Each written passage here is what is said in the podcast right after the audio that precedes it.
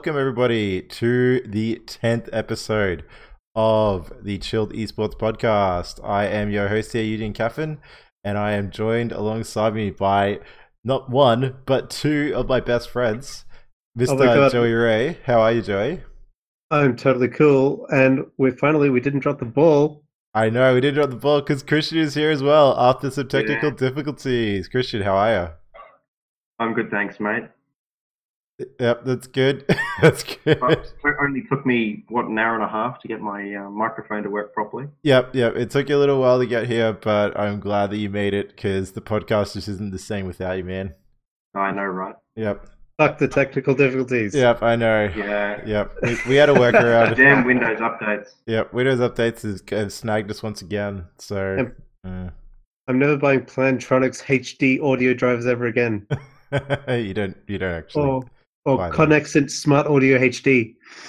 hmm So, guys, it is a very monumental episode. Why is always monumental? We are reaching double digits today, guys. We have reached double digits. yes. Double digits. double digits. This is the tenth episode. It you know it only gets better from here. It does it. Man, it, you can't get- you can't beat perfection. Like it can't get better. sure, sure. I completely agree.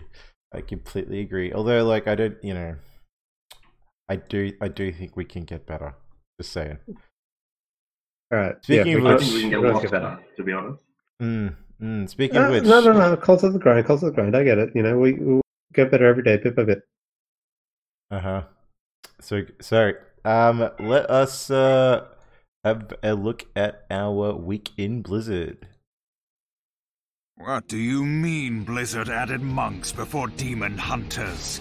I'm afraid my condition has left me cold. Oh, the weak always fall.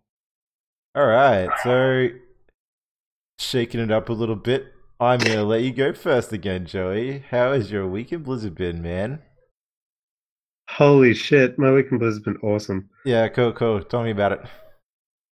So, I had to pick a side in Heroes of the Storm, hmm and I picked the Alliance. The Alliance.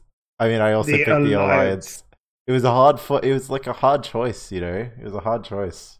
it was, and I that's think not a hard choice at all. um, I think that I have some regrets about my choice. I think I, I think I wanted to pick Horde. oh, really? Why? Why do you say that? I don't know. I'm like, I'm just looking at Drekthar, going, he looks like a guy who I want to defend. Like, Fuck Vandar Stormpike. Let's let's like get him. Mm, I mean, like, I can see the appeal, and you know, because Drekthar's like a he, he's he's a good dude, right? Like, Yeah, he's he's not a he's not a bad guy. even though he's a bad guy. yeah, I mean, depends. Is the whole horde bad? Who knows? Let's not get into that. But um, yeah, I can definitely see the appeal and uh, and why it was a uh, a Yeah. hard choice. Also, all of my endless fucking games of AV that I used to play back in the day were all on the trying to kill Vandar Stormpike. So Oh yeah, that's true. Yeah, we did play horde a lot. So over the over the goddamn Bridge of Death. God, I hate that Bridge of Death. Yeah, the bridge was so oh man, and like it felt weird doing it from Alliance side when we switched over. No, the Alliance don't have a Bridge of Death. It's so unfair. Mm, Like you know, it's uh. Anyway, I, I have feelings about yeah. classic AV, but anyway, I am happy to pick the Alliance, and I like the new uh, feeling Mhm. of the of the new client. I think it's a good. It's, I think it's a good feeling. It's very, very bright compared to um, what was the last event? It was Oh, the um, this. It was a skin release, right? The Broken Nexus or something. yeah, yeah, Shattered Nexus or something. Shattered the Grave, Nexus, the yeah. Gravekeeper was trying to do stuff against the Raven Lord and all this other BS. Gravekeeper. Yes. Oh man. Anyway, yeah. So I I do like the new client. I think it looks really bright and cheerful, Mhm. and I am happy to go and try and kill Drekthar when he's finally released. Come on, I haven't played Drekthar yet, and I really want to kill him. Well, that actually depends on which side you're on. You could actually be like an alliance dude that has to kill Vandar. Yeah, that's true. So, you know. It's it'll it'll be it'll be good to try out AV. It it will be good to try out AV, and I'm like really looking forward to it. Mhm. I did I did get a chance to play Irel. Mm-hmm. You mean Urel? Erel. You mean Urel? Erel. Pretty sure it's URL. I'm pretty sure it's Erel. it's Urel, but anyway, I the uh, the dude says Urel, so that's what we're gonna stick to. Well, that's what you're going to stick to because I'm going to say Erel. Uh huh. Sure. You'd be wrong there. so I like her. Mm-hmm. I uh, I got a chance to spam some games. I'm not too keen on her Harlequin skins. Like I sort of get why they went for it because they're thinking like, okay, we want to give a Harlequin skin to some female character. Mm. Irel's got a giant hammer. Makes makes kind of sense, you know. Yeah, yeah, it does make good sense. But I don't like it with her character. Like I don't feel like it really fits her. So uh, uh, it's just not my favorite thing. Well, the thing about it is, is that they didn't give her any new voice lines. She still keeps the same, and I just Hmm. think that's a mistake because you know, because you have this like Harlequin character going for the light, and I'm like, yeah, it doesn't really, it doesn't really fit. You know, she needs For the alliance, Mr. Yeah, J. Mr. J, What's- yeah. yeah, you know, and and you, you just it's uh, uh, like this Russian paladin lady is not Harlequin, Hmm. you know. Yeah, yeah. So, um, thoughts about her kit? She's like, she's like Muradin with more decisions. Mhm. So, um, Muradin has like a jump in and then a stun, uh, but both the jump in and the stun don't really change depending on how you use them. But with RL, they do change. So, if you decide to charge the jump in, then you have to then charge your stun, or you, or, or you have to de-stun, and, and then you get this cool AoE stun. Yep, yep. Or you can chart. So Yeah, just normal E, right? Yeah, yeah. Or or, or, or you can you can walk in and then and then you, but then you have to charge your stun, which which takes an age when you're charging it. Yeah, and it also is very telegraphed. Like she's not gonna come so in and like, oh, I'm not doing anything at all. No, like you know, she's like, I'm charging my stun now. Look, everybody. Yeah. Yeah. Please don't get out of the way. yep. But but but, then you've got a like like a boss dwarf dust tier dwarf dust tier escape, right? Because you can just um jump out. Yep. Yep. Absolutely. Very, very mobile. So I, I really feel like when I'm playing it, I feel like I'm playing just Muradin with more decisions. Mm. and um, more control of your healing. Like Muradin, I don't really feel like I, I control the healing. Like I have to completely leave the fight to, to, to, heal up. But with a rail, I can heal. Like I can just get get a random steroid heal, like in the middle of the fight, which I kind of Yeah. like. Well, she definitely has like a, a burst heal that you can choose. Where Muradin has like a it's it's a heal that will do more and will act and will just be continuous, but it Hmm. needs to meet a special condition. So um Urel's is just a bit more um on demand. Hmm. Yeah, and inherently more powerful, so yeah, uh, not as potent. Yeah. And basically, as far as overall funness, I, I've got to give Erel like a solid between eight and ten because she's really fun to play. Yeah, cool. because like I, I just feel any at any point in the team fight there's just like so much I can do and I'm just like spoiled for choice. It's like, man, what am I gonna do now? Except for die. I don't want to do that. yeah, yeah, you do have a lot of options. oh, I also really like her um, her ardent defender ulti, I think it's or yeah, Eldor protector. Yeah, yeah, I think it's um Argent Argent Defender. Yeah. uh, anyway, basically instead of Or taking damage she heals. Yeah. Yeah. Instead of taking damage she heals. It's like really cool because you, cause you look super juicy and you just pop that and you heal you heal back up because like you, the noobs keep hitting you. yeah, especially in like Quick Match and low and low elo, people would just like, you know, it's sort of like the don't attack Varian when he has his shield up. No, nobody fucking stops. They just keep going. Or like Yeah. don't attack Like no, people just like fucking go in. So Man, I've had so many I've had so many max energy Zaryas thanks to uh, low elo. Yep.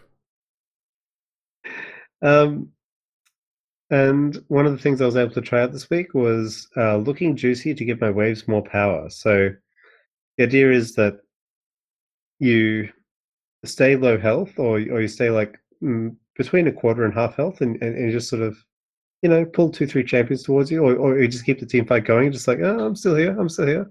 You can Mhm. kill me, you can get a kill. Yeah, juicy to, to them- do to do what to do what? Like you're looking juicy. I can see that part. Yeah. Why? Why, Joey? Well, the reason you want to look juicy is because you totally have a bunch of bruisers in top lane, and those bruisers in top lane are getting like mad, uh, mad value while you're looking juicy. oh, I see. So it's a uh, distraction. It's a distraction. Your ultimate plan to get their So buildings. The murky effect. Yeah, the it's the murky effect, but you don't need to be murky to do it. You just need to be uh, you need to be presenting value to them. So murky actually has a harder time doing this. Um, actually, yeah, it's it's a bit different from the murky effect because the murky effect is if you leave him alone, he's just gonna win the fucking game for his team because he's got he's got incredible pushing power for a little baby fish. But in this case, what you're doing is you're presenting value that they could get if they just execute properly. Uh, but instead of executing properly, they keep fucking it up, or you know, you, you just outplay them. And but the value is so delicious that they, that they keep on you instead of doing proper wave management. And without proper wave management, of course, your your is crashing into their buildings because you've got um, the camp pushing in your favor. Right, I see. Yeah, so it's a it's a slightly different um, approach to the murky effect, but it's it, it it's overall it's punishing them for not playing Banco properly, and it it, it it gives you the the leg up in XP because you don't need to be in the lane to get the XP off buildings. You only need to be in the lane to get XP off minions. Right. hmm There is the alternative, Joey, where they actually outplay you and you die. That never happens. sure. I'll choose Uh, to not believe that at all. Yeah, whatever. anyway, in um in Overwatch Land, I'm liking getting environmental kills at the moment. hmm Uh, I think I was playing a game with you guys, and I got to play the game. I bopped two people into the hole on Ilios with Lucio, and I was so Yeah, happy. the best. That was that was really sweet. Basically, I see playing Lucio as basically uh, playing snooker, uh huh. and the enemy team are your balls. yeah, okay. I mean, it, it was a really good play of the game, and I could see how it's like honestly really fun. And I think there's another map on Ilios as well, uh, where you can knock people off the edge. I forget which one it is, but it's not Ruins, it's the other one. And um, yeah, Lucio is pretty sick there as well. yeah. Um. So ruins, you can knock people off the edge. It's just you sort of end up knocking the flankers off, not the um, not, not Oh the yeah, main. not the main group. Yeah. Yeah. But I think Ilios's whole shtick is you can knock people off on this map because Mm. I think you can knock people off on every on, on, on- on every King of the Hill on there. I think so. I think so. Yeah. And as for programming this week, I managed to get Jahir Trade running with my new block meme driven development, and um, it's it's a Rails app.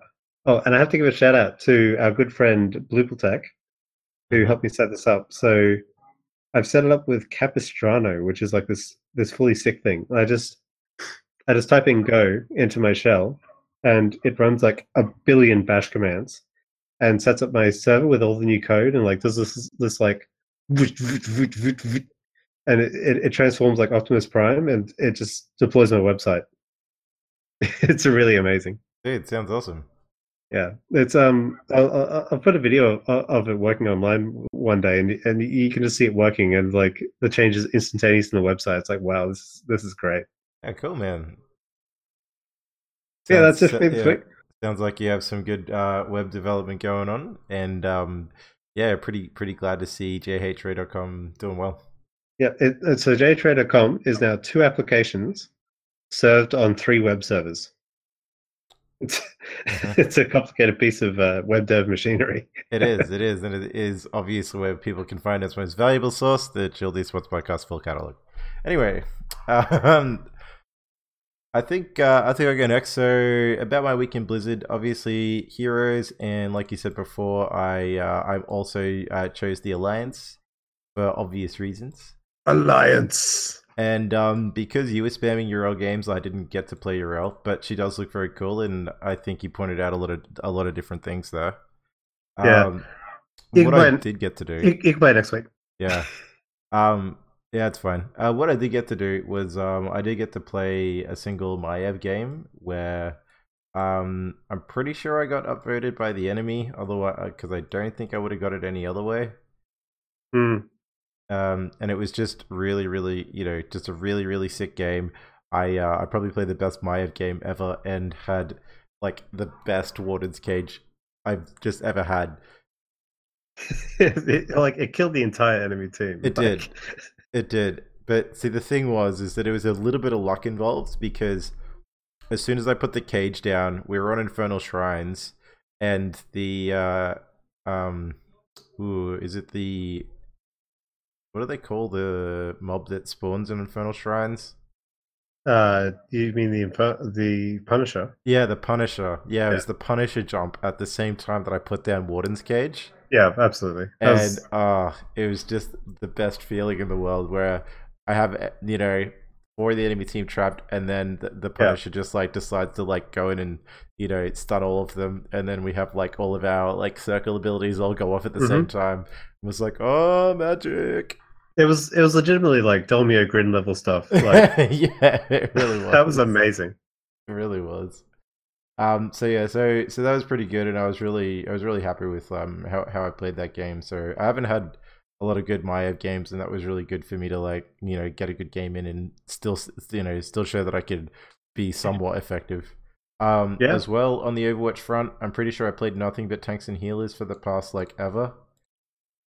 Tanks. Yeah, so I think I've been playing every, like I think I've played every single tank quite a bit, and um, you know what? It's actually just really fun, and um, I'm really enjoying playing tanks and learning the style and everything, and um, especially doing it with buddies is really fun. When when you Mhm. have like someone else on the front lines with you, you know, it's um it's just really good, and you can communicate really well and a lot more, and you know I've been doing it like with Christian in some games and with Joey in other games, and it's just really good. Like you know, if I'm on a character and you guys are on Zarya, you know, I can just say I'm going now put whack a shield on me, and then you know suck up all the damage and give you guys a shit ton of charge, and you know it's just it's just really awesome to see, and like you know, and even when I'm on a healer, like I think I've said I've got your back like you know a hundred times over the past like over the two nights. I'm like, no, I go in, I got you back, I got you back.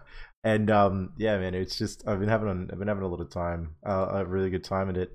Um, the thing I will mention is that I'm probably gonna suck as soon as I need to play a DPS character. I haven't had to practice aiming that much.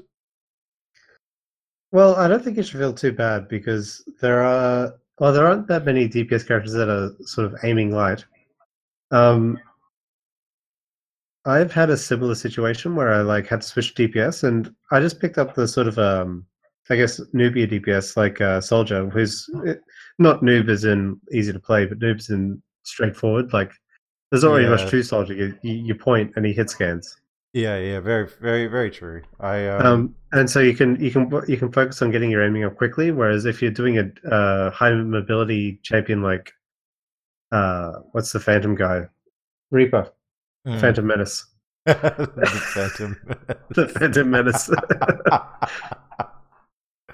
or or jumping bangers and mash Tracer. Mm, Um, you're sort of focused more on the their jumping and teleportation abilities rather than just pure aiming, which is what which is what Soldier's sort of doing with like all of his abilities. yeah, yeah, that's very true. So if you're going to switch DPS, basically, I, I just switch straight to Soldier and say, okay, what I'm going to focus on is getting good at damage again. And then you just, you know, have a couple games. It's like, okay, I'm ready to branch out now. It's cool. Well, I'm not even sure if it's getting used to damage. I, I don't even like it'd just be if I have to play it in a particular game because nobody else is.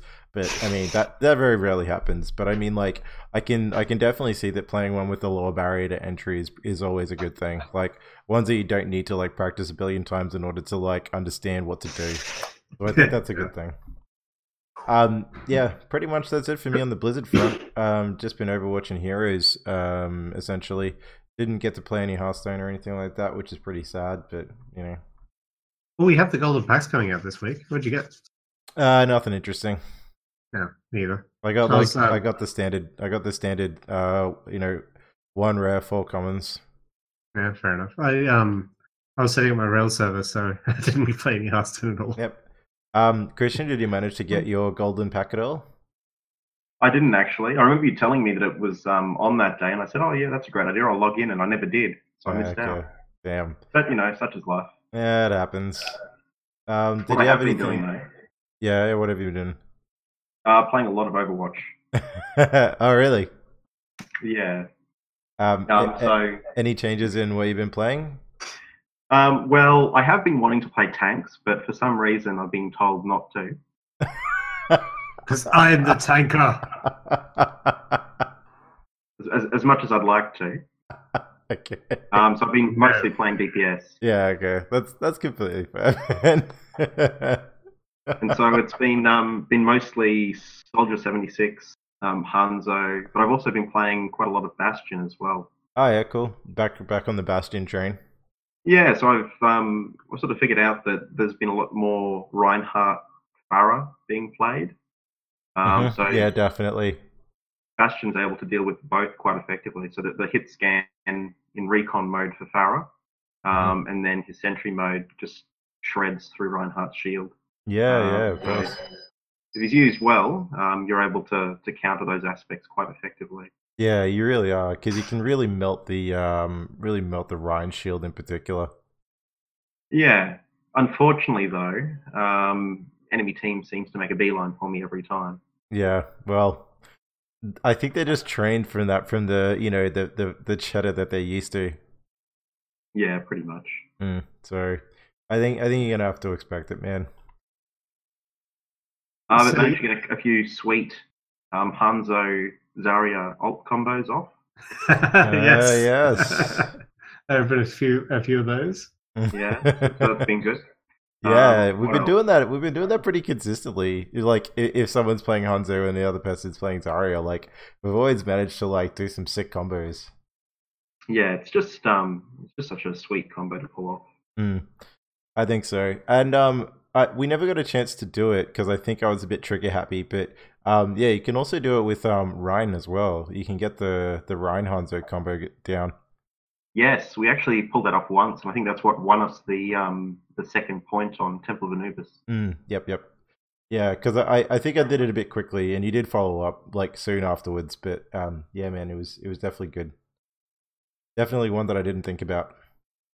Yeah, but um, apart from that, not much else. Sadly, haven't really had much time except to play a bit of Overwatch. Yeah, that's cool. That's cool. Happens. It it it happens. So that being said, the there was some big big news this week.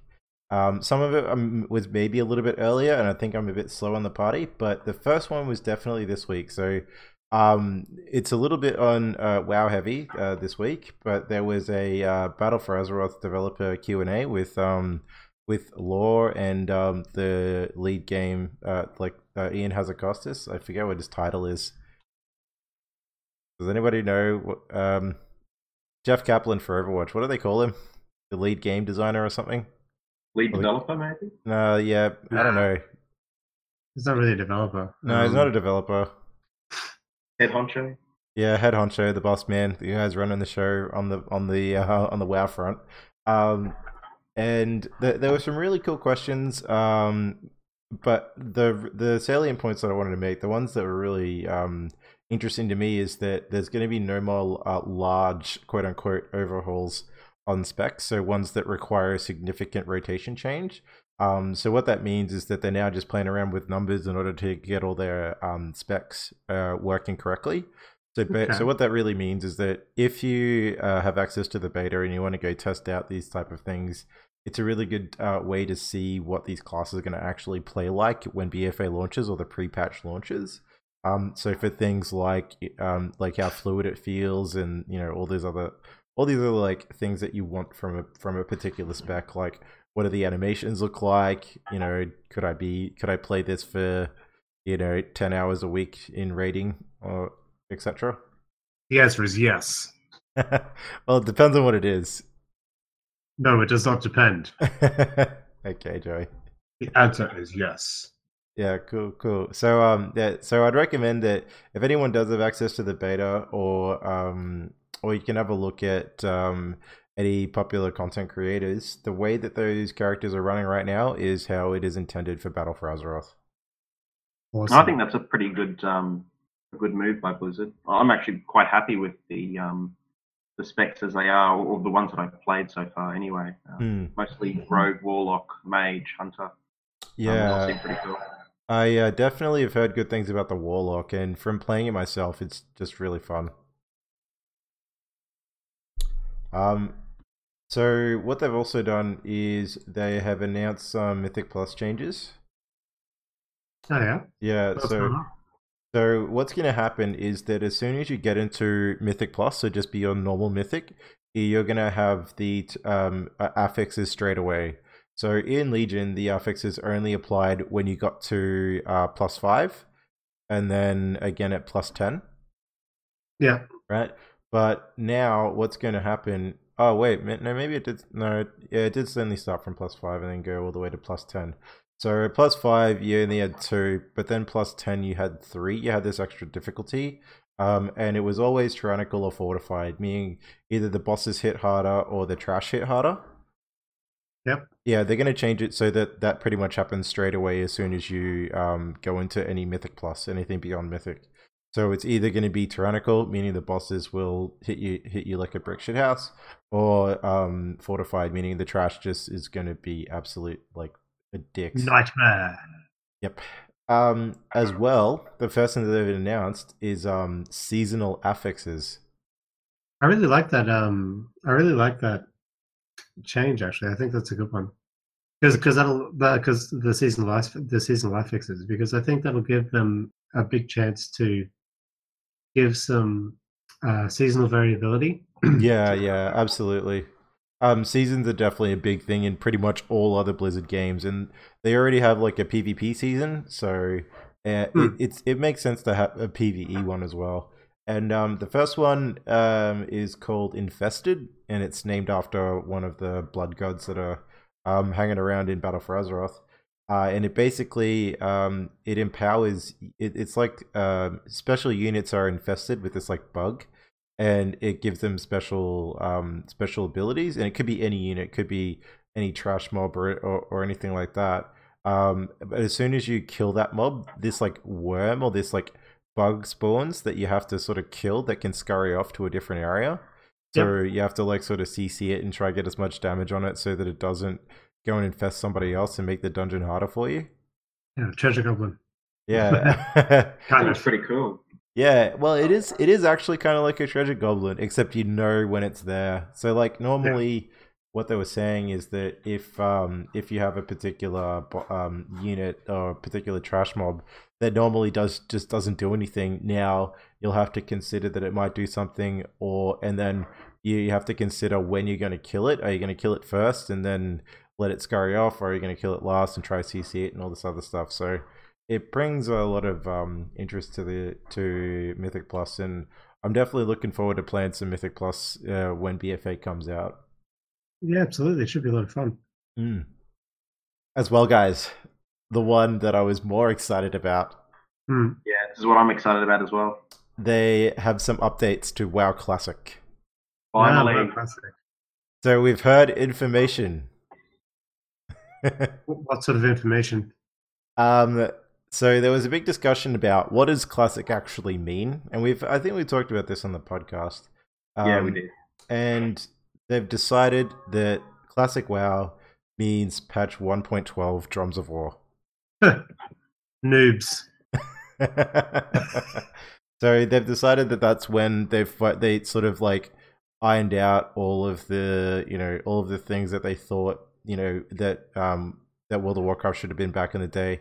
Hmm. Um mm. and it's a good it's a good place to start, I think. So it has like you know it it has enough content there for everybody and we don't have to like you know Actually, I think we might have to uh, do some grinding yes. around Ragnaros.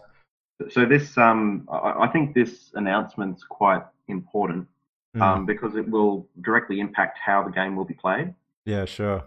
When you actually think about vanilla WoW, you know, it, it is a game that sort of changed a lot over time. And the Mhm. whole progression aspect was very important. Not just, you know, working your way through dungeons and then, you know, the different raids in order, um, but also with your gear.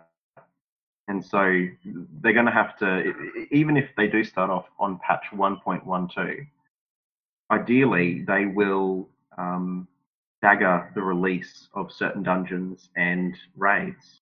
Yeah, sure. So we won't start out having like AQ40 available, right? Well, yeah, exactly. And also, even dungeons like Dire Maul and Maraudon, they weren't they weren't um, available in the original uh, few patches of the game. Um, and they Dire Maul in particular, it will very much affect how uh, progression progresses uh, if that they're available straight away. So they're gonna have to stagger those dungeons as well. Mm, mm. Well, I'll definitely see what like how they're gonna go about it. I I'm just you know on board with most most of the decisions that they're gonna make with Classic WoW. Like, I yeah, I just can't wait for it. It's it'd be be good to see the it'd be good to see the old Azeroth again as well. You mean the only Azeroth? The- the- the true Azeroth. The true Azeroth. Yeah, it will be really good to see. Like, as much as you know, the game has evolved and it is really, it's still really fun to play. Um, you know, I can't help but but think that that's it's really the game that I fell in love with. You know, like the the one that really captured my like sense of wonder. And I'm the same. Like I um I don't mind where Battle for Azeroth is going at the moment, but uh, as soon as Classic WoW comes out, I- I know that that's all I'm going to be playing. Is I'll just drop Battle for Azeroth straight away. Mm. I'm definitely going to be sinking a lot of time into it. I'm not sure which way I'll be pulled, um, because I want to play through uh, the story. I think that's like the biggest part of what I like about um, World of Warcraft at the moment. Um, is the game is the mix of good story and good gameplay, etc. But um, I think definitely as far as like having a good time, chilling out with friends, and you know doing like getting progression on and playing in a world that I enjoy, I think I'd much prefer Classic WoW.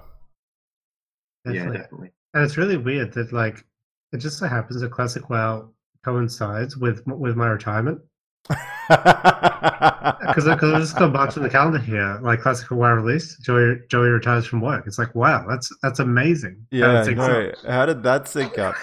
First, it's first it's your annual leave at Battle for Azeroth, and now Yeah. your retirement with Classic WoW. It's it's just Oh. amazing. I, I don't know how this works. Yeah, It's Blizzard. Yeah, Blizzard just they must know your schedule or something. they must do. um, one thing that was interesting, uh, especially seeing as we have one and a half software developers here, Yeah. um, is that they have to do an extremely large restructure of their database um, Yeah. and pretty much their entire game. So I'm not really. Um, what uh, what is it? Optim- I, I am a little optimistic about getting it in the next like one or two years. Um, so I think that's like the release schedule pretty much is because they had problems with video cards, had problems with DirectX, and in particular, they had to restructure pretty much their entire database to to reflect their new model. Yeah, so uh, part of it looks like they're uh, upping their programming standards. So, because they sort of went with um, in the old version, you could do anything you wanted with the database, but now they've they've locked it down with a more uh, entity framework style. Probably not any framework because that's like like line of business fucking developer developer crap that I do at work, but um, it looks like a very locked down version of the of the view of the database. So, so you have to deal with um, things that are not just plain text SQL strings hitting the database. You have to deal with uh, the actual programming structures, and to make a code change, you have to do this big migrational thing. It's a it's a nightmare. Mm. But it is interesting because WoW was released first in the times of the Voodoo 3D graphics card. Believe it Uh-huh. or not, uh, Voodoo 3D was still out when when WoW was first released, Damn. and yeah, that's you, you don't think of you don't think of things like this, but I mean, all of the C++ code would still have access to raw pointers, whereas C++ modern, you have um, you have structures to deal with pointers for you. So that's that in itself is a big change, and and you have a lot of um, additional memory management you want to deal with, especially if you're using a modern databasing protocol as well. Mm. Because you're in a performance heavy application like Warcraft, you absolutely can't afford memory leaks because that'll just um, start crashing clients everywhere. And especially because modern graphics cards aren't going with modern pipelines aren't going to like the old style programming from DirectX fucking three or whatever. Yep. Um, so you can tell like from the get go they have a big engineering challenge ahead of them especially because they're going to want to not rewrite as much code as possible like they're going to want to keep it like this core base of code which they which they just don't want to touch because basically it it works and don't fuck with it Yeah, yeah. No, it, it, it is like World of Warcraft is like the base code that they've you know that they just have available. Hmm. So you know they they don't really want to muck with it too much. But yep, Mm. don't envy them. They have their work cut out for them. And um, best of luck. essentially they're marrying what i can tell from what i can tell they're marrying an old code base with a modern database and that's going to be that's going to have some interesting side effects i think All right. Well, they're professionals. They're the best, and I believe in them. Yep i believe them too All we all right. have to believe you. Yes. Yes, we, we eagerly wait. If any if any people at Blizzard are listening, eagerly await. All right. So let's get on to some actual esports. I think we've talked for about half an hour now about everything but esports. Um, so uh, let's get into what's been happening in Heroes esports this week. I have a PhD in PvP. You have some skill. Talent? Ah, that seems generous. What? I mean, I knew I could do that. All right. So what's been happening is the mid-season brawl. mid-season brawl Yeah, it's been going on. Uh, we had a bit of a chat about it last week when it was in the group stage, but the group stage is just now over. It is done and dusted, and they are into the playoffs. the playoffs Hmm. So there were uh, three games that were played um, last night, which was um, was it four games? No, it was i'm four. pretty sure it's four Yeah, yeah, four missing one. games. Yeah, yeah, I was missing one. Um, the ones that I got to have a look at and ones that I got to watch were um, Method versus Fnatic, which I, which Mhm. we will talk about a little bit more. But awesome game, and then Dignitas versus Gen G, and yeah, Yeah, a Gen G, pretty Yeah. pretty dominant. Koreans. They showed us what uh, what people talk about when we talk about Korean gaming. Yes, yeah, absolutely, absolutely. Um, so if we have a look at the playoffs uh, overall, like there were some particular trends that I was seeing that was happening quite a lot. Um, I I don't want to mention it, but Garrosh Malfurion again. God, it's so boring. yeah, oh, as long as Garrosh can just reposition anybody he wants on the map, I don't think he's going away anytime soon. Yeah, that's very true. So yeah, Garrosh is still a bit overbearing. Um, there's been a lot of Tracer uh, and uh, Maiev as well. Tracer Maiev bans going around, um, which is you know it, it it's expected. Um, and as well, uh, a lot of the um, solo laners or side laners have been extremely popular. So uh, things like Blaze, Dehaka, Sonya, um, even Thrall um, have been picked pretty heavily in the playoffs. Yeah, I saw that too. Um, I thought I, I thought that was pretty interesting. Uh, I guess the solo lane's back in action. Mm, yeah, yeah, it's heavily back in action, and it is d- definitely those bruisers, those like warrior types that Mm. um that are just you know hanging around in the uh in the top or bottom lanes. Yeah, I feel like the um, the roaming death ball is not as popular as it used to be. Um, because the because the solo laners are back pretty much. Mm, yeah, so they're all pretty good. Like they're all pretty equal in power level. There's no real like standout one. So Mm. I think I uh, I think that is a big thing. Um, some interesting picks that I've been seeing as well, and I think we may have noted it last week, is that Muradin is now really popular. Yeah, Muradin's back. Yeah, Who would have thought? Mm. Um, as well, some interesting picks for the um, playoffs is uh, Zeratul has been picked multiple times. That is quite interesting, actually. Mm. Yeah, so they've had some really, really good uh, Zeratul play um, happening. Um, I it, it was always Void Prison. I don't think we've seen Might of the Nerazim from anybody. You know, no no tricksy people trying to do double cleaves, etc. Um, but um, yeah, it's Sorry, sorry. actually seeing a lot of success. Sorry, Zeratul has two ultis. Yes, yes. yeah, believe it or not, he has something other than Void Prison.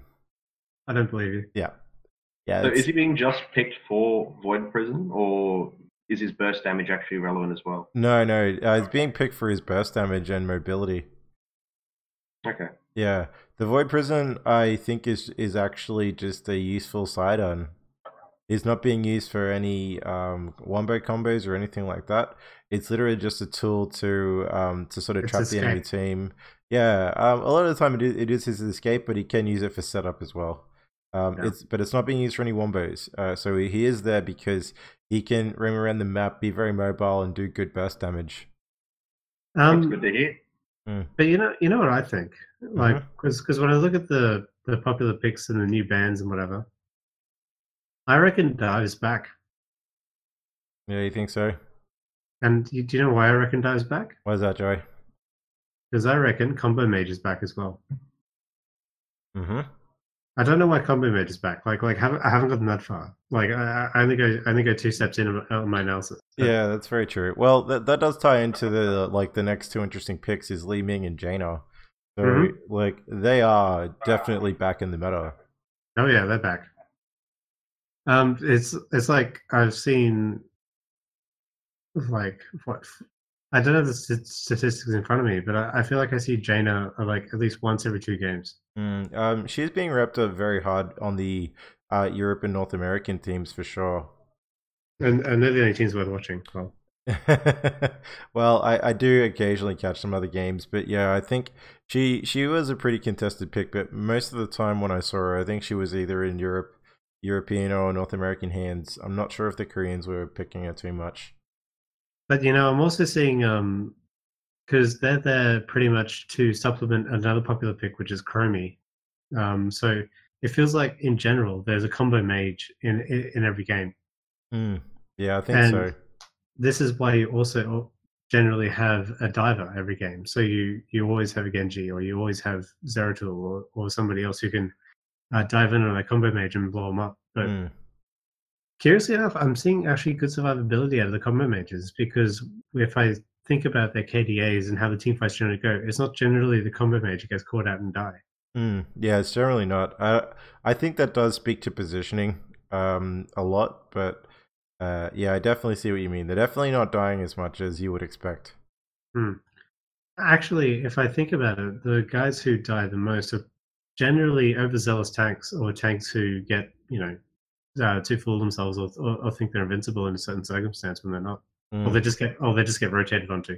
Yeah, I think it's obviously like I think it's just some tank rotations because we're still in like this meta where we have a, a single really beefy tank like Johanna Muradin, and then like you know Dehaka, Blaze, Sonya, all these other like really tanky dudes and Hmm. and you know ladies uh, in Yeah. the front in the front lines, and they they can just like you know just you know get on top of each other in like their wet noodle fight, and then all of a sudden one person's pretty low to dying, and then someone else will come in and kill them. Um, Yeah, I so- think that's what's happening a lot more now. But yeah, but the the interesting point is that because you would expect if combat mages are back and divers also back, that you'd see a lot, you'd see a lot of dead Jainas. Mm. um, yeah, just, just yeah, I'm not seeing it.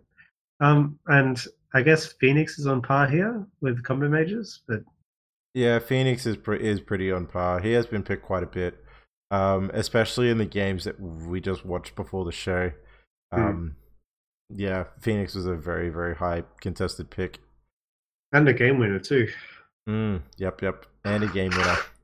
I actually saw something interesting with Fenix. This is like completely uh, completely random. Is that um, Fenix used Planet Cracker to uh, to destroy the Zerg wave on Braxis? No, that's just that's just thematic. That's what that is. Yeah, it was. Oh, it was so good. Like because the Zerg wave is coming down, and then Fenix just planet crackers and kills like ninety percent of it. Ah, delicious. Yep. If only if only had that ability in fucking StarCraft 2, eh? if It'd make life so much easier. If only. Um, anyway, so I do want to talk about one of the interesting games that we coincidentally both watched. Um, Yep. But it was just an absolutely phenomenal series. Oh it man, really was. um, it was Method versus Fnatic. Yeah. It was Europe versus Europe, and man, they just knew how to put on a show. I was a bit sad about the Europe versus Europe because because I knew that meant Europe was going home, but at the same Um, time, didn't they just one of them get put into? The, oh no, no, they were going Uh, home because they were the going low home. because they were the lower bracket. Yeah. Yeah, sure. But it was definitely um, yeah, it was not as it didn't play out as I expected because I I honestly expected Fnatic to um to deep stomp method, but it just didn't happen. No, it didn't. In fact, it was the exact opposite, right? Like the first two games were just Method like coming out on top. I, I legit thought Beth was going to take the series game Mm. three. I was like, yep, that, uh, they got this. Yeah, I know. That's exactly what I thought. I, I just thought, man, Fnatic is just like not firing today, you know. And then I thought they're just going to take it in game three, but man, the composition that they ran. Yeah. so I, I just want to say, like, what I was noticing out of Method's play in the first couple of games was Mm. they would lose it around level 13 to 16. Like, like they had a really strong game up to level 13 to 16, but then they'd uh, Fnatic would just know how to hold or know how to drag the game on or like Yeah, stall out or find find an out. it was just Fnatic was basically better at fighting, but I it's for reasons that I can't really determine why. Um, Mm. I don't have like the enough pro knowledge to say, ah, you know, two pixels out of position. yeah, very true. But it just seemed to me, as a casual observer, that Method were definitely dominant in the early game, but then. And so, what Fnatic had to do, and what they did over game three, four, and five, was they just got better at the early game. Mm, yeah, because sure. They, know they already had the late game. So all they have to do is just go even on the uh, uh, even on the early game, and then they can turn the game into their favor. Because the only reason that they lost game one and two was because they didn't have the map position. In that they didn't have the buildings or they didn't have the the waves or whatever. Because I'm pretty sure game one was uh, Winions, wasn't it? Yeah, I think it was. yeah, the, the minions fucking killed the core. yeah. Um. Also, I just wanted to to mention like the like was it the final game, the battlefield Battlefield of Eternity. Uh, yeah, I think I think game five was BOE. Yeah, the Battlefield of Eternity game was just absolutely nuts. hmm It was it was the last map. It was two for two. So in, in game three, they turned it around. Game three was the Zero to Abathur composition. Yeah, like what the fuck's going on? Yeah, which was just stupid, like solo support Abathur composition.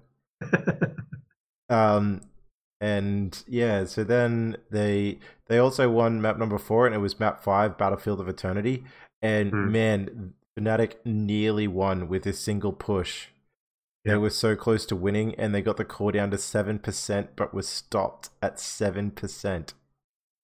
like what even is that right like 7% core how do you how did they defend it i, I just don't understand Oh well, yeah, I don't, I don't know. So like, it, it was Method's call that was seven percent, man. yeah, that, Yeah. Uh, that's what i mean Yeah, uh, I like don't- I don't know. brought it back and Yeah, yeah, they just they just wanted back. They just kept like winning fights and controlling the controlling the top lane to some extent. Um, Hmm. But yeah, there were just some really really tense fights. Like if you're watching it, Hmm. you could just feel how tense this was. You could feel how much like every single bit of damage was being you know was being thrown, and it was just honestly some of the best Heroes of Storm that I've watched in a long time. Hmm, yeah it was, it was definitely it was definitely a good game Hmm. i just i just loved watching it Man, I yeah, I almost want to like I almost want to go watch it again just because it was so you know it was just so good. Hmm. Then we get Gen G versus Dignitas. yeah Yeah, Gen G versus sort of made me sad Yeah, it really did. i was like this is the other side of heroes storm yeah, it is. So we had this like awesome series, you know, this back and forth, these tight games, you Yeah. know, that like you know you really feel it, and then you just like get the Koreans getting out the abattoir, you know. Yep. It's just that just um sort of I can just feel like well like Butcher like like smacking his cleavers together, going fresh meat. yeah, pretty much. Um, that that being said, it's not like Dignitas played badly. They played really, really well. Yeah, they did. Like you know, they they are Dignitas. They're a really good team. Yeah, they just played really, really well, but they just always managed to. They always managed to lose, and I I can't quite just put my finger on it.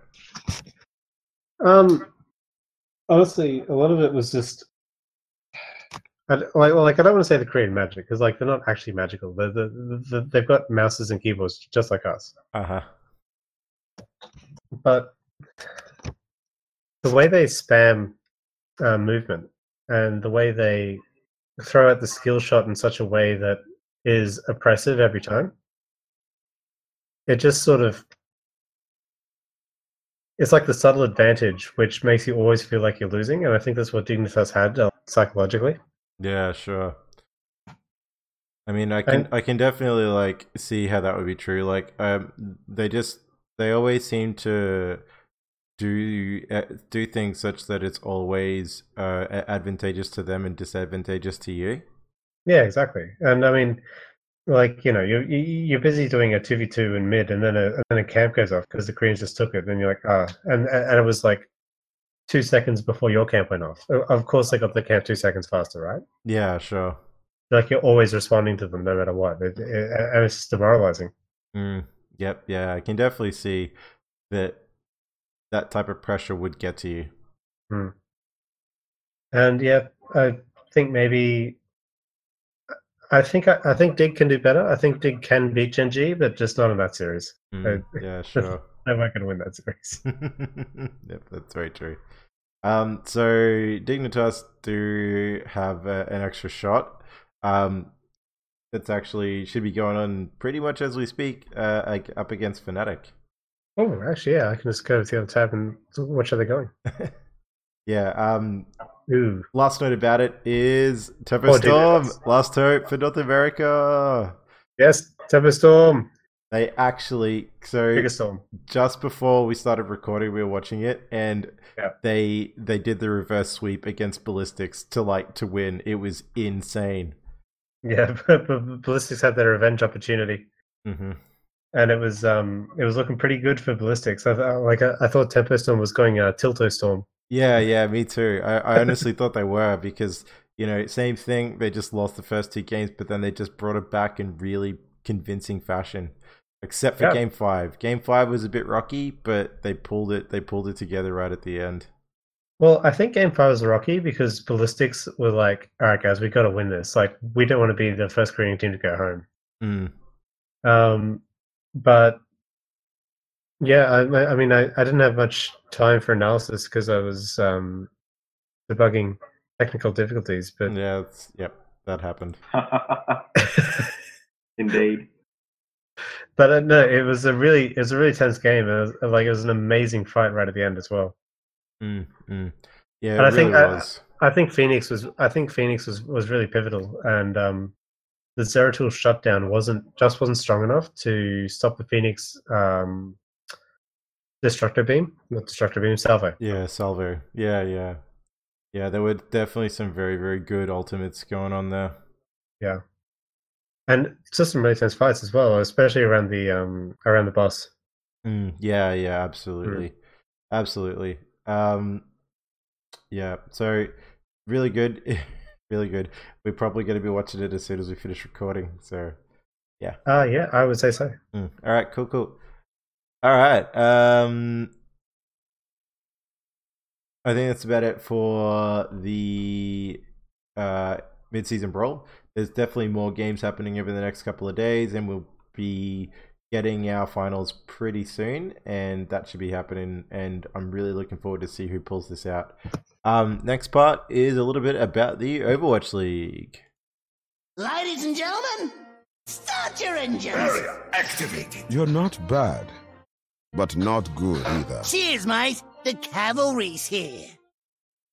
All right. So this week was actually pretty good. Um, we have our stage four finalists set for the Overwatch League. Stage four. Yeah, Yep. so- Yep. And the line. Yeah, it is. It is the end of the line, and um, we have our top four set for the uh, for the um, for that ending. So the top four, which is actually um, didn't really change too much from last week. It's two LAs, so the um, Valiant and the Gladiators, followed by my boys, the uh, New York Excelsior and Dallas Fuel. So there is going to be some more games happening tomorrow, um, which is pretty much um, the stage four title. So we'll get to see which of those four walk away with a shit ton of money in US. Um, 125,000. So yeah, it'll be definitely good to see um, to see how how they do. Um, after this week as well, um, it pretty much brings the entire Overwatch League to, to its pinnacle.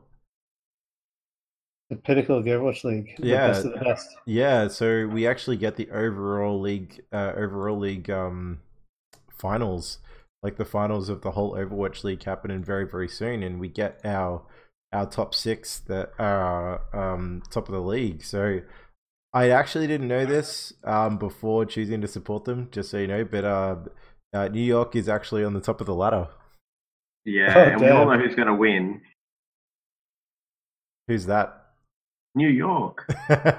Absolutely. Come on, like they they've basically only lost, I think it's six games or, or even less than that, yeah. and fifty percent of them have been in this stage. It's just ridiculous. Oh, really? Okay. They, they are a powerhouse of a team, and I, and I I don't see anyone else taking it at the end. Yeah, okay, that's very true. I I do like um I do like some other people's chances in particular, possibly um Boston or both of the Los Angeles teams. So we'll have a look at the top six. It does go New York, followed by the Valiant, followed by Boston because of their crazy run during stage three.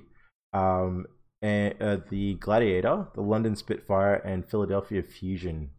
So it's a pretty obviously it's a pretty stacked uh, top six. Um, and I really yeah, I, like I said, I'm obviously rooting for New York, and I you know I I still think they're going to take it away, but I don't think it's going to be easy for them. What Yeah, I, I think, think New York has it. Well, New York are just objectively the strongest team.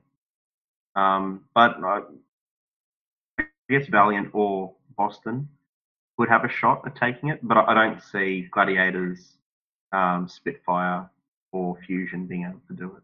Yeah, okay. I, just don't think they're as strong as the, the other three. Yeah, that's definitely fair. Like they they are there for a reason. Like you know, th- th- they are they are the bottom of the barrel. I do have to give a bit of a shout out, a sad story to the Houston Outlaws and the Seoul Dynasty, where you know they would have had a tiebreaker if one if they were able to beat their counterparts. Uh, they're able to win their games um this week, but uh, it didn't really happen like that. So we didn't get to see any extra games or anything, and um, yeah, it's a bit of a sad day for anybody that's a Houston Outlaws fan because I think they were doing pretty well um, when it came to this particular stage. They really, really found their stride. Um, Yeah, I think they've, they've certainly improved over time. mm, yeah, I, I definitely think so. And I think the the dynasty not making the top six is a bit of a shock to a lot of people. I don't know. I, I think their performance has been sort of on and off um, for the whole season. Mm. Um, I don't know. I would have liked to have seen them in the top six because I think they are a strong team. Um, but who knows that they might be having some internal team problems or communications issues. Who knows? Yeah, the, the possibly. performances haven't been as strong. Mm, yeah. No, I definitely agree, and that it's that it has been on and off.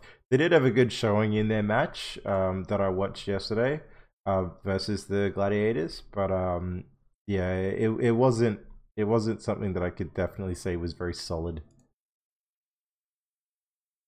Um, and I can't I can't you know not mention it. The Shanghai Dragons. Oh man. I, I think there's there's certainly something wrong there because I don't think they've won a single game. No, they have not won a not the entire Overwatch League. They have not won a single ma- match.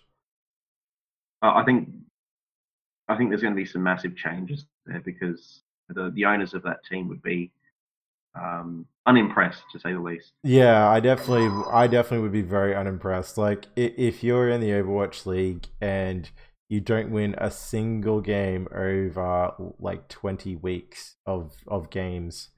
You know playing you know one to two games one to two games a week like there's just yeah there really is something wrong with that. And Yeah. I, they're gonna have to have some kind of massive shake up you know whether it be an entire roster or or what. But you know i just i, I can't really see you know that happen. Like yeah Well, actually, sometimes um, sporting teams who have the wooden spoon turn out to be the uh, champions in, in the next season.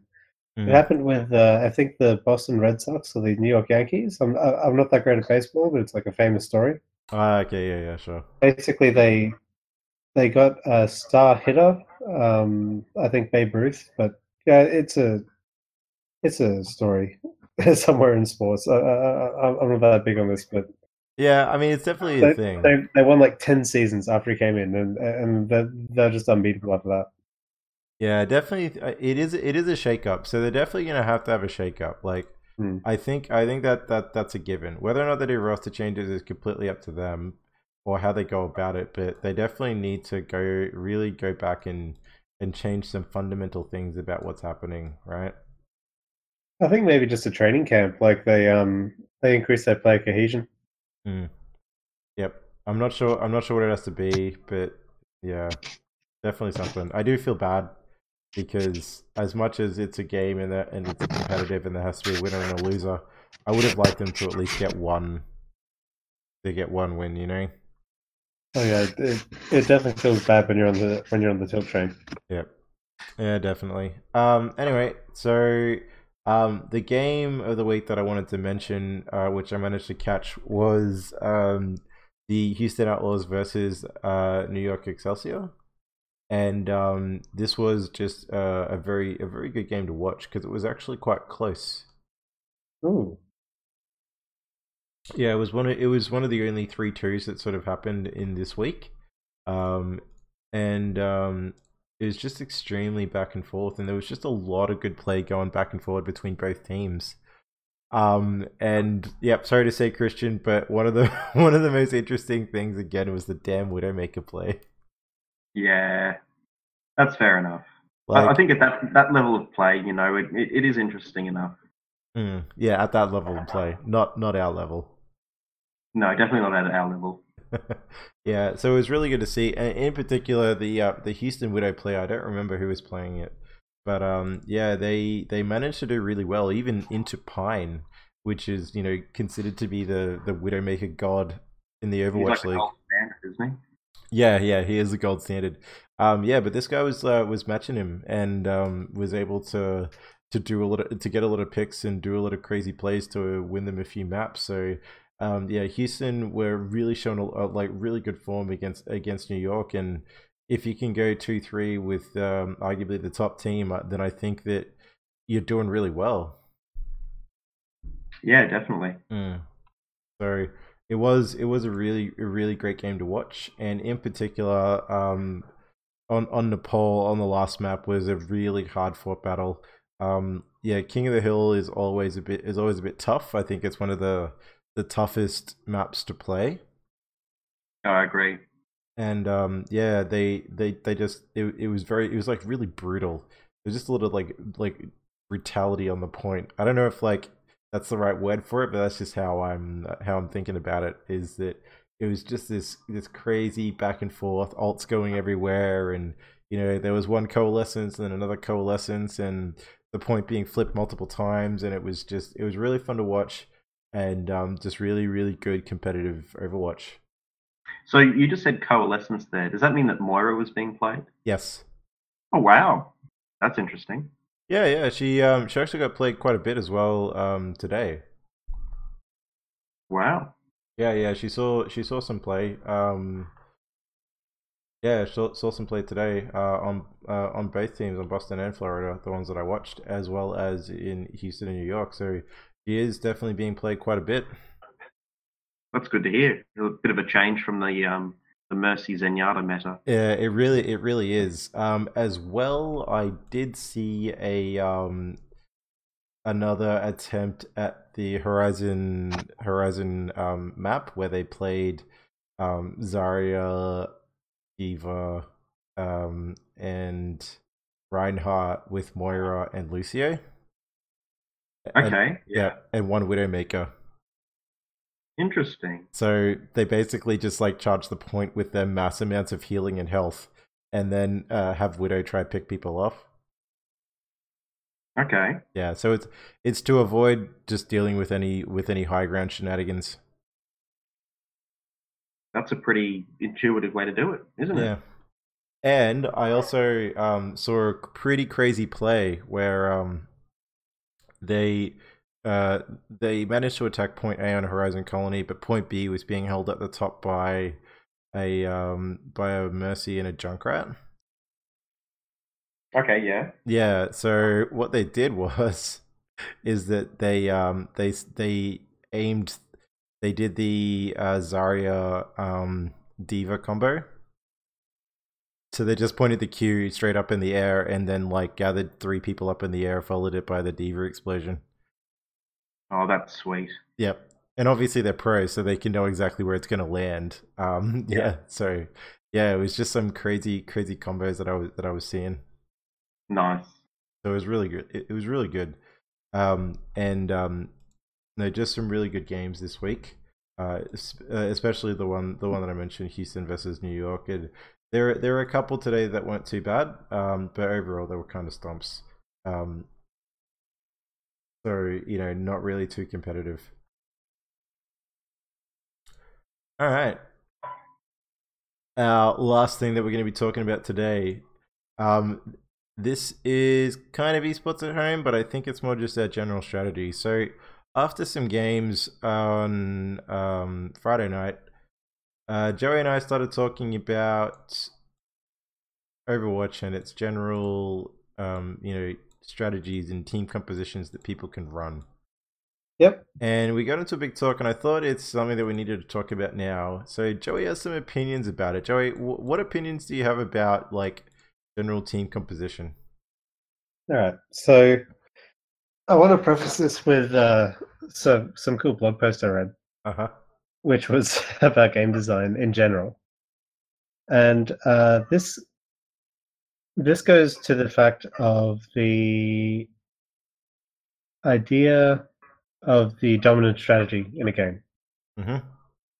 Now, a, a dominant strategy in a game is when you have two opposing sides. It has to be a competitive game where this strategy beats any other strategy, uh, despite anything else. So, despite execution, despite doesn't matter what you do, this is the dominant strategy, and it'll, it'll always win.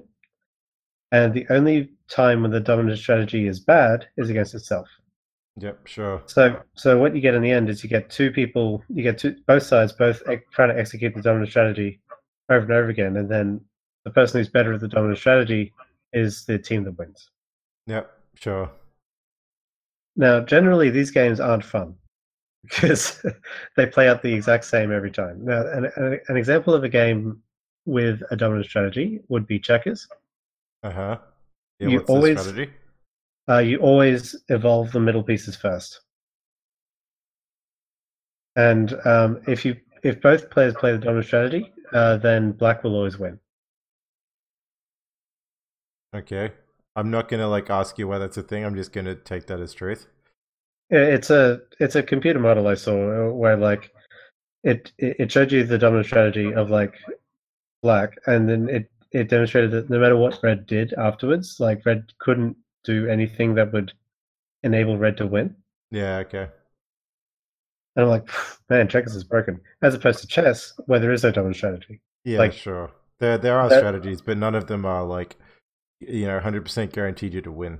Exactly. Yep. Even if even if white player evolves the middle piece first, um, the black player has three different strategies he can he can do, like evolving side pieces, evolving knight, or evolving middle piece in response. And Mhm. so there's no there's no clear response that black's going to take. Um, and so evolving the middle piece is not the dominant strategy. Mhm. This is despite all chess books ever telling you you always evolve the middle piece. And it's like because it gets- puts in strongest position. Yep. So after that big sidebar, um, it's my firm belief Overwatch is a very well designed game and doesn't have a dominant strategy. Sure. And so 222, therefore, is not a dominant strategy. And there are other team compositions that are perfectly fine. Yeah, that's completely true. And if you look at Overwatch historically, there's been lots of different team compositions, like the triple tank meta. Hmm. Yeah, there definitely was that. I did I did definitely hear about that. And and in fact, in our, in our game specifically, um, I've seen multiple times where we've got one tank or one healer. I think one of the games we played was one tank and three healers. It was totally fine. We we won. we held them off. Yeah. But you've also got to think about the, the context in which games are played. So at the the highest level, you know, Grandmaster top 500, Hmm. the, the meta is going to be dominant because you know that's the accepted best practice for that particular season or, or, or meta game, right? Absolutely. At, at lower levels, like where we play, you know, it you can pull off almost anything and still win because it's less based around meta and more around, you know, just basic mechanics. Individual execution. Yeah, exactly. But I think it's also important for pro teams because I, I- see this actually in Heroes of the Storm as well. Especially I saw it against, um, although Tempo Storm was was being uh, Tilto Storm a bit. Um, Gen G played Sergeant Hammer into Tempo Storm, and what And- did that do? Well, I don't think Tempo Storm had scrimmed sufficiently against Sergeant Hammer because they didn't have a fun time. Like they Uh, won the Yeah, okay. uh, I, I I see what you're trying to do. I thought you were gonna like, you know, have some large compositional thing. No, no, it, it wasn't a large compositional thing. It was just uh, it was it, it was just noting that like, it doesn't matter if you win through cheese as long as you win. Mm-hmm. And if I mean a cheesy victory is still a victory, and if if you can execute the cheese sufficiently and they can't out execute you, then you have just pulled a victory out of uh, uh, like where there wouldn't be a victory before. Mm. Yeah, that's And very it- true. And uh, and if you if you're in a best of five series, then if you've tilted your opponent, then you've gotten a more Sun Tzu style victory where you've you've angered your enemy. yeah, so I, I have some issues with this. Um, just from like a general like uh gameplay point of view. Um, is that like as as an avid tank player, I really, really, really, really feel it when I don't have another tank. Mhm. As in, like it's it's very, very difficult, and like I feel very impossible in order to to do what I'm meant to do. I just feel like I just feel like I I need another body there, whether it whether it's like a, a, another tank or just another tanky-ish person like Brigitte, possibly. Um, it just seems very impossible to do certain things. So I feel that I'm gonna have the classic line of "it depends." Is that I think you can run these things, but it really, really, really depends on what it is you're doing. Mhm. Um, you know what type of map it is, what objectives you're trying to do. I, I think I agree with you, Eugene, but um, I think another thing that matters is the type of tank you're playing. Whether you're playing a, a main tank or an off tank. So if you're playing a main tank like Reinhardt or Orisa, you can, in certain situations, pull off solo tank. But if you're playing an off tank that doesn't have a barrier or any strong uh, defensive abilities, like say Roadhog or even Winston, um, yeah, it, it can be very difficult, and you really do need to have you know that D.Va or Zarya or, or whoever with you to be able to, to pull off that tanking. Yeah, like I, I definitely, I definitely feel that way, man. I think another thing as well is it depends on what your and yeah, it depends, which is kind of the Yep, the caveat here. easy way out. It depends also on what your DPS and heals are expecting of you. So if your DPS is expecting to skirmish all day, like in the side lanes and, and, and fight against flankers, then it doesn't really make sense to have a main tank just standing there like by himself, like against the entire enemy team. This is true. Mm.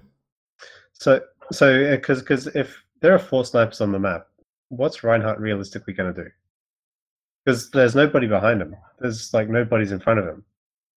Well, he can push the um, the payload Y- without yeah, dying. or stand on the point without dying, Yeah, possibly. Maybe, make but, space still. I mean, but make space for who? Like the snipers are fucking off somewhere else, so Well, making space for his supports. making space for his for his big German ass. Yeah, yeah, it's pretty big, you know. Hmm. yeah, um, I mean, realistically though, there should like there's only ever like four, five, maybe, yeah, maybe like six snipers on the field at any one time, if if it's a full mirror. okay, you got double fire as well. Ah, okay, sure. If that That's ever a- happens, it might, man. Snipers, snipers might come back and just full sniper battles. You know, Full it's, sniper it's battle. full Call of Duty. Yeah, it's that- full Call of Duty. You can't see anyone on the map. yeah. It's So so you're Two talking German about dudes with a shield. You're talking about two people that pick the exact same composition of of Widow, Hanzo, Ana, Pharah. That'd be. You have to admit that'd be hilarious. It would be funny. Um, yeah, I just don't know whether or not people are people are doing that, right? So yeah. Anyway, um, yeah, like I think that, I think that's my opinion. I think that that basically sort of wraps it up. What Christian said is that um, the off tanks or the you know the ones that aren't considered main tanks are the ones that are going to suffer the most in this one. And yeah, so if you don't have this main main tank um, able to able to be be in the front, then it, it I think it, your your team will really struggle. Pretty much. Mm. I mean, I do yeah, agree with that because the because the tank is somewhat the um the main tank is somewhat the anchor of the team. So if you you can judge how far along the team is based on how far the main tank can get without dying. Mm. Yep, yep. Um, so I I do understand, and I'll, I'll I will concede that point. But the if you're going to play one tank in any strategy, I think the tank definitely has to fit what your team wants to do. So whether you whether that's going to be Reinhardt or Roadhog, like, do you want to push forward or do you want to pull people into your into your death ball, Mm. or um, maybe you want to play Zarya because I, I like Zarya and I think she fits any comp. She does. Um, but you know, other people have to take damage and be there to heal you and whatnot. Yeah. Nonsense. Zarya can do anything. With her 10,000 graviton. mecha yeah, absolutely. Um, another point that I do that I do that I do want to make is that um, solo healing is generally fine, but I think um, I'll, uh, there are certain supports that are much better at it than others. Yeah, Zenya is Yeah, definitely the best. Uh huh. Somehow I knew you were gonna say that. No, I, I don't think I understand. They can't do damage if they're dead. Yeah. Oh, sure. Okay. To- totally fine then. Absolutely. Mm. Um, so yeah, I definitely think like people that can heal themselves are absolutely necessary. So um, uh, yeah, people like uh, Mercy and um, and. Lucio and Brigitte. No, no, like people who can heal themselves, like Brigitte can't heal herself. so Yeah, yeah, yeah, no, yeah, yeah, yeah. She, she, yeah, she can't heal herself. So I think she'll be pretty bad at it. But yeah, you definitely need to be able to heal yourself because um, you just don't have any other backup. Like I tried to solo heal Brigitte the other day, did not Hmm. turn out very well. You should have you should have uh, stood next to Soldier and like uh, like you know I need healing I need healing at Soldier. Uh, okay, yep, it's very reliable. Very reliable. He'll keep you up, no worries. yeah. Oh, uh, does anyone have any other points to make? Don't think so. No, I'm all good. Okay.